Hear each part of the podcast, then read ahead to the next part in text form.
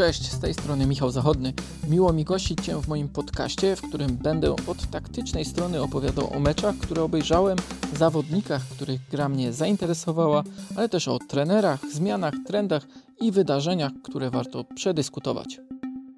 Tylko w ostatnim tygodniu można było znaleźć wiele ciekawych lektur taktyczno-analitycznych i ze swojej strony mogę polecić Wam choćby obszerny tekst na Spielverlagerung dotyczący stylu gry oraz rozwiązań Manchesteru City Pepa Guardioli w tym sezonie. Na kanale YouTube'owym Tifo pojawiła się analiza AS Romy. Jonathan Wilson na łamach Guardiana ocenił start Tomasa Tuchela w Chelsea, a Simon Barton z tego samego portalu w interesującym tekście zauważa, jak niewiele czasu menedżerowie w Premier League dostali w ostatnich miesiącach po prostu na analizę ich gry. Sami widzicie, że te poruszone tematy dotyczą szkoleniowców, a więc dla wielu najważniejszych osób w klubie. Oczywiście ich wpływ bywa różnie oceniany. Przykładowo w książkach Futbonomia oraz Futbol i Statystyki autorzy zauważają, że większe znaczenie ma budżet na płace, który pozwala zatrudniać lepszych piłkarzy, dających szansę na lepsze wyniki. Są oczywiście inne aspekty przez nich podkreślane, narzucany styl gry, sposób zarządzania zespołem, umiejętność bycia liderem. Na pewno już pod względem tych trzech punktów, wybierając dowolną, znaną Wam ligę, potrafilibyście pogrupować wszystkich szkoleniowców. Trenerzy często otrzymują też wsparcie w klubie, ale i od zewnętrznych firm. Sam powołuję się często na dane Instat lub Opty, przywołuję narzędzia takie jak Smarter Scout, Kolejnym wymienionym niech będzie Analytics FC, czyli zespół ludzi, który zrzesza również różnego rodzaju narzędzia, startupy pomagające w rozwijaniu działań klubów w temacie szkoleniowym oraz scoutingowym. Dyrektorem wykonawczym jest Jeremy Steele, który pracował w różnych rolach trenerskich i scoutingowych właśnie w klubach Premier League, także jako konsultant i asesor Double Passa. Na ich stronie, oprócz przedstawienia narzędzi, z których korzystają klienci, znajdziecie wpisy blogowe dotyczące różnych badań, analiz statystycznych i też całkiem ciekawy podcast. Jeden z najnowszych wpisów na ich stronie dotyczył tematu, który mnie bardzo interesuje, który napomknąłem w tym wstępie, a o którym nie ma tak dużo jeszcze informacji. Piotr Wawrzynów przedstawił swój sposób analitycznego profilowania trenerów. Często zajmujemy się ocenianiem piłkarzy, ich rozwoju, dopasowania do drużyn, gdy są to czynniki uzależnione od ich szefa, jego sposobu myślenia, trenowania i zarządzania grupą. Piotr słusznie zauważył, że coraz częściej bardziej zwracamy uwagę nie na kluby drużyny, ale przywiązujemy się do konkretnych filozofii i osobowości. Przykładowo, tożsamość trenerska Jurgena Kloppa przyciągnęła do Liverpoolu nowych obserwatorów, podobnie jak w przypadku Tomasa Tuchela w Chelsea. Po prostu wiemy, że w ich przypadku będzie działo się coś ciekawego. Oczywiście nie wszyscy są takimi trenerami, nie każdy klub szuka tego typu szkoleniowców.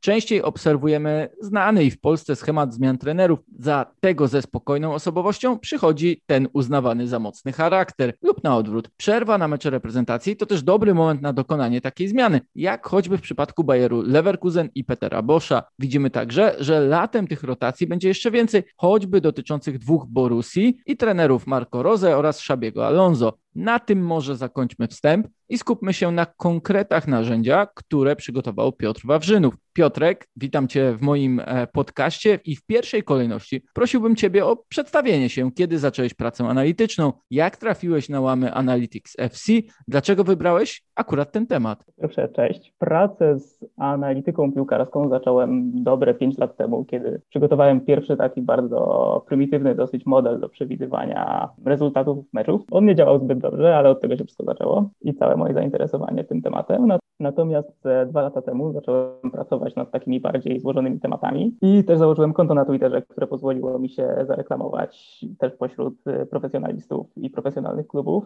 Projekt związany z trenerami zacząłem, ponieważ zawsze fascynowała mnie ich praca i, i też, tak jak wspomniałeś, fascynują mnie konkretne filozofie i, i, i lubię oglądać konkretny, konkretny styl na boisku. I zastanawiało mnie zawsze, dlaczego tak dużo uwagi przykłada się zawodnikom, jeżeli chodzi o analizę danych, czy też całym zespołom, a tak mało konkretnym trenerom. Mhm. Też widać po tym, e, jak mainstreamie tak zwanym analizujemy, analizujemy zawodników czy, czy, czy trenerów, gdzie coraz częściej w przypadku drużyn czy pojedynczych zawodników pojawiają się bardziej zaawansowane modele, jak chociażby expected goals czy expected assists, a w przypadku trenerów przerzucamy się częściej bardziej prymitywnymi statystykami, jak na przykład ilość punktów na mecz czy procent zwycięstw. No więc ja stwierdziłem, że, że trzeba zwrócić więcej uwagi na trenerów i, i spróbować przełożyć to, co wiemy o zespołach i zawodnikach na, na miary związane z ich pracą, tak żeby pomóc przy, przy ich ocenie, czy też, czy też przy zatrudnianiu nowych trenerów. I teraz tak, stworzyłeś swój własny miernik wydajności trenerów, który nie opiera się wyłącznie na wynikach, ale między innymi oczywiście na zagrożeniu, jakie stwarza zespół, również w kontekście rezultatu i okresu spotkania. Czy mógłbyś wyjaśnić na przykładzie wybranego szkoleniowca, tak jak w tekście zrobiłeś to Mauricio Pochettino, jak to konkretnie funkcjonuje, działa? Generalnie pomysłem e, u podstaw tego projektu było pokazanie pracy trenera z wielu różnych perspektyw, a nie tylko z punktu widzenia na przykład wpływu, jaki miał na zespół, albo średniej, średniej ilości właśnie bramek, czy, czy tak dalej. Um, zaczęło się wszystko od stworzenia miary, która oddawałaby dobrze zagrożenie, jakie drużyna stwarza podczas meczu, też w kontekście tego, jaki wpływ na, na, na nią może mieć trener. Oprócz zwracania uwagi na samo zagrożenie bramkowe, patrzyłem też na czas, czy też punkt meczu, w którym dane, dane sytuacje są stwarzane. Natomiast um, żeby oddać dobrze jakość gry zespołu pod wodą trenera, zbudowałem specjalny rating, który patrzy na jakość stwarzanych sytuacji na boisku ale nie tylko ogranicza się do goli czy strzałów nawet, ale opiera się na wszystkich kontaktach z piłką, a nie tak rzadkich zdarzeniach na boisku jak gole czy strzały, także w ten sposób trochę mniej zwraca uwagę ta miara, ten rating na losowość mm, piłki nożnej i na przykład bramek czy zwycięstw. Do tego na podstawie tego ratingu i na podstawie tego, jak on zmieniał się w czasie e, kadencji trenera w klubie, zbudowałem kilka konkretnych miar, jak na przykład średnia jakość zespołu przez cały okres trwania, czy też um, wpływ na jakość gry zespołu, czy na przykład trener był w stanie poprawić wymiernie jakość gry, czy też ją pogorszył. I takie przedstawienie pracy trenera z wielu różnych perspektyw wynika z rozumowania, że praca trenera jest, czy postrzeganie pracy trenera zależy w dużej mierze od oczekiwań przed nim stawianych, tak? Czego innego będziemy oczekiwać od powiedzmy następnego trenera, Manchesteru City, a czego innego od następnego trenera Crystal Palace. Zainteresowało mnie porównanie, którego użyłeś też w swoim tekście, bo napisałeś, że lepiej zatrudnić Grahama Pottera, którego drużyny osiągają wyniki poniżej stworzonego przez ciebie wskaźnika, niż takiego Shona Dajsza, którego zespół konkretny przewyższa ten wskaźnik. To też odwraca pewien schemat poszukiwań e, trenera, mam wrażenie, że nie patrzy się w pierwszej kolejności na tego, który jest obecnie w swoim, wydawałoby się, najlepszym momencie. Prowadząc swoją pracę, e, dostrzegłeś więcej takich przypadków jak ten Pottera lub Dajsza? Masz jakichś trenerów, którzy, e, których zespoły powinny mieć więcej punktów, których gra powinna dawać po prostu więcej efektu? Generalnie żaden trener, który aż tak bardzo nie dorównuje e, wynikami do jakości swojej gry, jak Graham Potter, nie przychodzi mi na myśl. Natomiast drugą stronę jednym z takich konkretnych przykładów jest Jose Mourinho, choćby w Tottenhamie, którego, którego wyniki są znacznie lepsze niż jakość gry, która stoi na naprawdę niskim poziomie. Także to stanowi może, może jakąś wskazówkę dla przyszłych klubów, żeby, żeby Portugalczyka nie zatrudniać już na tak wysokim poziomie. Podkreśliłeś również w swojej pracy znaczenie powtarzalności i uniwersalności trenerów. Dlaczego Twoim zdaniem ma to takie znaczenie? Generalnie nie powiedziałbym, że to ma aż takie znaczenie, jeżeli ocenialibyśmy pracę trenera bez kontekstu.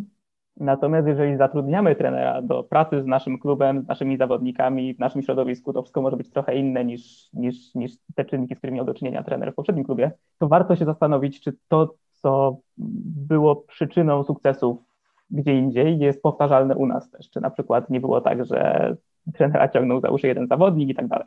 Czy jest to łatwe do wyłapania e, w statystykach? Właśnie to, że wyniki danego trenera to efekt tego, że potrafił wydobyć jak najwięcej z jednego konkretnego zawodnika, czy też po prostu jeden konkretny zawodnik właśnie ciągnął swój e, zespół e, ku lepszym wynikom? To jest właśnie bardzo trudne do osiągnięcia, szczególnie jeżeli używałoby się jednej konkretnej miary czy, czy wskaźnika, ta ilość średnia punktów na mecz. Um, dlatego też tak ważne jest przedstawienie wszystkiego z wielu różnych perspektyw, jak na przykład wpływ na grę zespołu, czy ogólny poziom zespołu, ale też na przykład wpływ na jego grę, czy procent czasu, przez które, przez które zespół przegrywał. Patrzę na to przez pryzmat właśnie Petera Boscha, który dzisiaj został zwolniony z Bayeru Leverkusen który też pod tym względem stylu gry, pomysłu na futbol jest no, dosyć wyrazistym trenerem.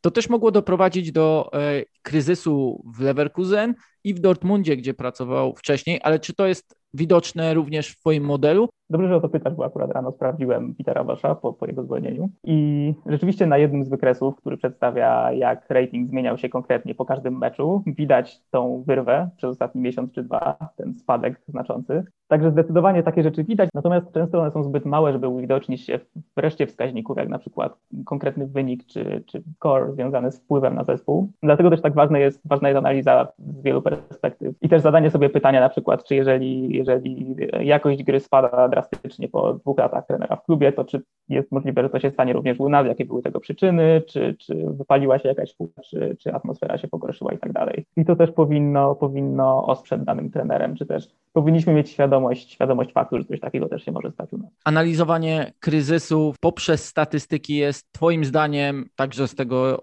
jak obserwujesz futbol, oglądasz mecze, oglądasz różne drużyny, jest łatwiejsze niż oglądając mecze, oglądając dane zespoły? Ciężko powiedzieć, myślę, bo to też zależy od statystyk i wiadomo, że statystyki nie pokażą wszystkiego, co się dzieje na boisku, także trzeba mieć świadomość, czego statystyki nie pokazują i, i mieć, mieć zdolność wyłapać to okiem. Natomiast z drugiej strony nasza percepcja była, bywa złudna i, i to, co widzimy podczas meczu może być e, zakrzywione przez wiele czynników, także, także warto zawsze zweryfikować to, co widzieliśmy przy użyciu danych czy, czy, czy konkretnych, obiektywnych algorytmów. Czy zgodzisz się więc, że ten model, który stworzyłeś, nawet bardziej może pomóc klubowi w selekcji negatywnej trenerów e, niż w wyborze konkretnej osoby pod konkretny klub? Tak, taki właśnie jest ogólny zamysł przyświecający temu projektowi, że może on nie pomoże rozwiązać jednoznacznie debaty, czy lepszy jest, lepszym trenerem jest Guardiola czy Klopp, ale, ale pozwoli raczej na, na przefiltrowanie ogromnych baz danych trenerów i wybranie jakiejś krótkiej listy, z którymi, których będzie się analizować, analizować dalej i, i, i przeprowadzać, przeprowadzać w oparciu o nich proces rekrutacyjny. Jak wyobrażasz sobie, powiedzmy za 5-10 lat, właśnie taki proces rekrutacyjny w klubie, który opiera się na statystykach, opiera się na analizie danych, opiera się na wiedzy ludzi, takich jak ty, znających, czy też po prostu potrafiących operować na danych, tworzących swoje wskaźniki wydajności? ja bym sobie to tak wyobrażał, że nie będziemy, że dane nigdy nie wyprą czynnika ludzkiego i nie, nie, nie przestaniemy oglądać piłki okiem, Analiza danych będzie stanowiła taki punkt wyjścia, od którego będzie się przeprowadzać dalsze analizy, analizy klasyczne, że tak powiem. Analiza danych będzie stanowić taki zasób, który pozwoli na, na wyciągnięcie pierwszych wniosków i zidentyfikowanie takich punktów, którym trzeba się przyjrzeć, na przykład jak chociażby ten właśnie, ten właśnie spadek jakości gry w przypadku Boscha. Tak, chcielibyśmy zweryfikować, dlaczego to się stało i może obejrzeć parę metrów z tego okresu i tak dalej. Peter Bosch pracował w Bayerze Leverkusen od grudnia 2018 roku, a więc ile byś potrzebował, by ocenić trenera, jego efekt oddziaływania na zespół? Czy jest to bardziej pół rundy, sezon? W futbolu mówi się często, że to są dwa okresy transferowe, bo wiemy, jakie znaczenie też dla trenerów i dla tego, jak wyglądają zespoły, mają właśnie e, transfery. Myślę, że tutaj też wszystko zależy od kontekstu. Nie możemy mówić, że na przykład to zawsze będzie pół rundy, a zawsze będą, zawsze będą dwa lata na przykład. Nie ma konkretnej granicy która by określała, że o, teraz możemy już oceniać wpływ trenera. Wszystko zależy od kontekstu, zawodników, drużyny. Wiadomo, że też e, percepcja pracy trenera będzie zależeć od oczekiwań. Także w niektórych klubach ten mm, wpływ musi uwidocznić się szybciej. Niektórych, niektóre kluby dają sobie więcej czasu, jak na przykład chociażby Southampton teraz, gdzie, gdzie dano Hasenhüttelowi bardzo dużo czasu i cierpliwości na pracę z zespołem i to rzeczywiście przynosi korzyści. A właśnie jak byś ocenił ten okres Ralfa Hasenhitla z punktu widzenia Twojego narzędzia, które stworzyłeś? Czy te dwukrotne kryzysy 0,9 są widoczne mm, do tego stopnia, że późniejsze odbicie, które nastąpiło przynajmniej w tym pierwszym przypadku, również wyniosło ten zespół na wyższy poziom, że przetrwanie tego kryzysu przyniosło pozytywne efekty w długoterminowym mm, działaniu klubu? No właśnie nie. Model nie patrzy na pojedyncze wyniki, tylko próbuje zweryfikować jakość gry, a niezależną od, od ilości zdobytych czy straconych bramek. Także, także model od początku do końca praktycznie pokazuje, że Ralph Hasenhüttl e, powoli, bo powoli, ale ciągle poprawiał jakość gry Southampton aż do, aż do poziomu, kiedy teraz to wygląda naprawdę dobrze i stoi na bardzo wysokim poziomie w porównaniu do Ligi Angielskiej. Ze swojego doświadczenia widzę też, jak istotny w pracy szkoleniowej jest rozwój jednostki. Trochę mówiliśmy o tym um, znaczeniu indywidualności w kontekście wyników zespołu. Widzę też, jaki trenerzy mogą mieć wpływ na karierę zawodnika, na jego sposób myślenia i też sposób grania. Czy widzisz więc możliwość, by w profilu trenera analitycznym, statystycznym znaleźć również miejsce na ten właśnie efekt? Efekt poprawy indywidualności, efekt poprawy jednostki, które to no nie zawsze musi być widoczne w wynikach zespołu. Jak najbardziej. Nawet zastanawiałem się w fazie researchu do tego projektu, czy przedstawić pracę trenera w kontekście zespołu jako całości, czy może też w kontekście właśnie rozwoju jednostek. Zdecydowałem się na takie podejście, a nie inne, ponieważ uważam, że ono prezentuje najlepsze, najlepsze wyniki, jeżeli patrzy się na nie w oderwaniu od wszystkiego. Zdecydowanie najlepsze, najlepsze rezultaty dałoby połączenie dwóch metod, czyli doczepienie do tej metody, którą wytworzyłem teraz, um, wpływu na, na grę pojedynczych zawodników. To oczywiście wiązałoby się ze stworzeniem całkowicie nowej metody do oceny pojedynczych zawodników, żeby potem można to było wykorzystać do oceny pracy trenerów. Także to temat na inny projekt. Ponieważ wiem już, że spoglądałeś na innych trenerów, to czy faktycznie widać w tym wyznaczonym ośmioma wskaźnikami e, profilu stylu gry drużyny pod wodzą danego szkoleniowca, że są po prostu konkretne i różne szkoły, e, tak jak jest szkoła niemiecka, jak jest szkoła hiszpańska, bardziej też portugalska, e, też włoska. Jak najbardziej. Co do różnic kulturowych nie przeprowadzałem takich badań, natomiast na bazie tych, tych wszystkich miar, wyznaczników i tak dalej można zdecydowanie doczepić nowe projekciki do tego, jak na przykład właśnie zidentyfikowanie konkretnych stylów gry jako całości. O tu na przykład mamy trenerów, którzy opierają grę o posiadanie, tu mamy bardziej defensywnych trenerów, tu takich, którzy wykorzystują częściej kontry. Czy w przyszłości chciałbyś, żeby tych wskaźników odnoszących się do samej gry było więcej niż 8? Nie myślałem nad tym do tej pory. Na pewno pierwszym krokiem przed dodawaniem nowych będzie poprawienie jakości tych, które już są. Natomiast w fazie developmentu próbowałem też kilku, kilku innych metryk, jak na przykład tendencja zespołu do mm, posyłania podań takich, które nazywamy prostopadłymi, które w rzeczywistości są tam podaniami mającymi linię i tak dalej. Bardzo ciężko było to zamodelować i poddałem się. Również testowałem parę innych miar, jak na przykład tempo przy piłce, jak szybko zespoły wymieniają podania, ale to było dosyć skorelowane z posiadaniem piłki, bo zespoły, które posiadają piłkę, wymieniają krótsze podania, więc te podania dzieją się szybciej i jest większe tempo. Także, także inne miary były albo zbyt trudne do zaimplementowania, albo nie przynosiły żadnej nowej informacji. Istnieją już internetowe rynki transferowe, gdzie kluby szukają zawodników, negocjują umowy. Są również strony, które oferują wsparcie analityczno-statystyczne. Jak uważasz, e, jakie warunki musiałby spełnić klub, by tego typu narzędzie, które ty stworzyłeś, uznano za przydatne w po prostu e, realnym działaniu na co dzień? Myślę, że przede wszystkim w klubie musi być zaufanie do danych i wiara w to, że, że dane mogą być wykorzystywane też do podejmowania rzeczywistych decyzji biznesowych, tak jak zatrudnianie trenerów na przykład um, a nie tylko jako fajna ciekawostka, o tu wykresik, tam tabelka i tak dalej. Natomiast też piłka jest po naszej stronie, po stronie analityków, żeby komunikować te idee w sposób zrozumiały i taki, który wzbudzi zaufanie i nie, i nie wystraszy tych ludzi tak zwanej starej szkoły, którzy, którzy danymi czy analizą danych nie mieli do czynienia na profesjonalnym polu. Czy w takim razie planujesz kolejne publikacje na Analytics FC? Czy widzisz swoją współpracę z tego typu startupami, narzędziami, czy też po prostu firmami jako też możliwą ścieżkę rozwoju dla tego właśnie projektu, który stworzyłeś? Generalnie, jako że jestem informatykiem z wykształcenia, moje publikacje ograniczają się raczej do dokumentacji tego, co zrobiłem, czy prezentacji moich narzędzi. Także jeżeli znowu coś zrobię, to zdecydowanie będę szukał może miejsca, żeby podzielić się z tym światem. Natomiast na razie nie planuję nic konkretnego. To na koniec chciałbym Cię spytać o moment, w którym wymyśliłeś sobie to narzędzie. Czy to było, nie wiem, przy oglądaniu meczu, przy może e, czytaniu jakiegoś artykułu, tekstu? Co było inspiracją, której też poświęciłeś, wyobrażam sobie, bardzo du dużo czasu. Generalnie inspiracja na moje projekty przychodzi w bardzo losowych momentach, um, czyli właśnie tak jak powiedziałeś, podczas oglądania meczu coś losowego się wydarzy i pomyślę, hmm, no ciekawe. Jeżeli chodzi o trenerów, to przeczytałem dawno temu artykuł w Athletic o poszukiwaniu nowego trenera Manchesteru City i przedstawione tam metody jakby stanowiły punkt wyjścia dla mnie i, i od tego się wszystko zaczęło. Życzę Ci więc powodzenia w dalszej pracy analitycznej i kto wie, może za kilka lat uda się pasję, jak rozumiem, ale też bardzo, bardzo realne umiejętności, wymierną wiedzę i narzędzia, które już stworzyłeś, przełożyć na coś fajnego w futbolu, już rzeczywistym futbolu i to tym na najwyższym poziomie.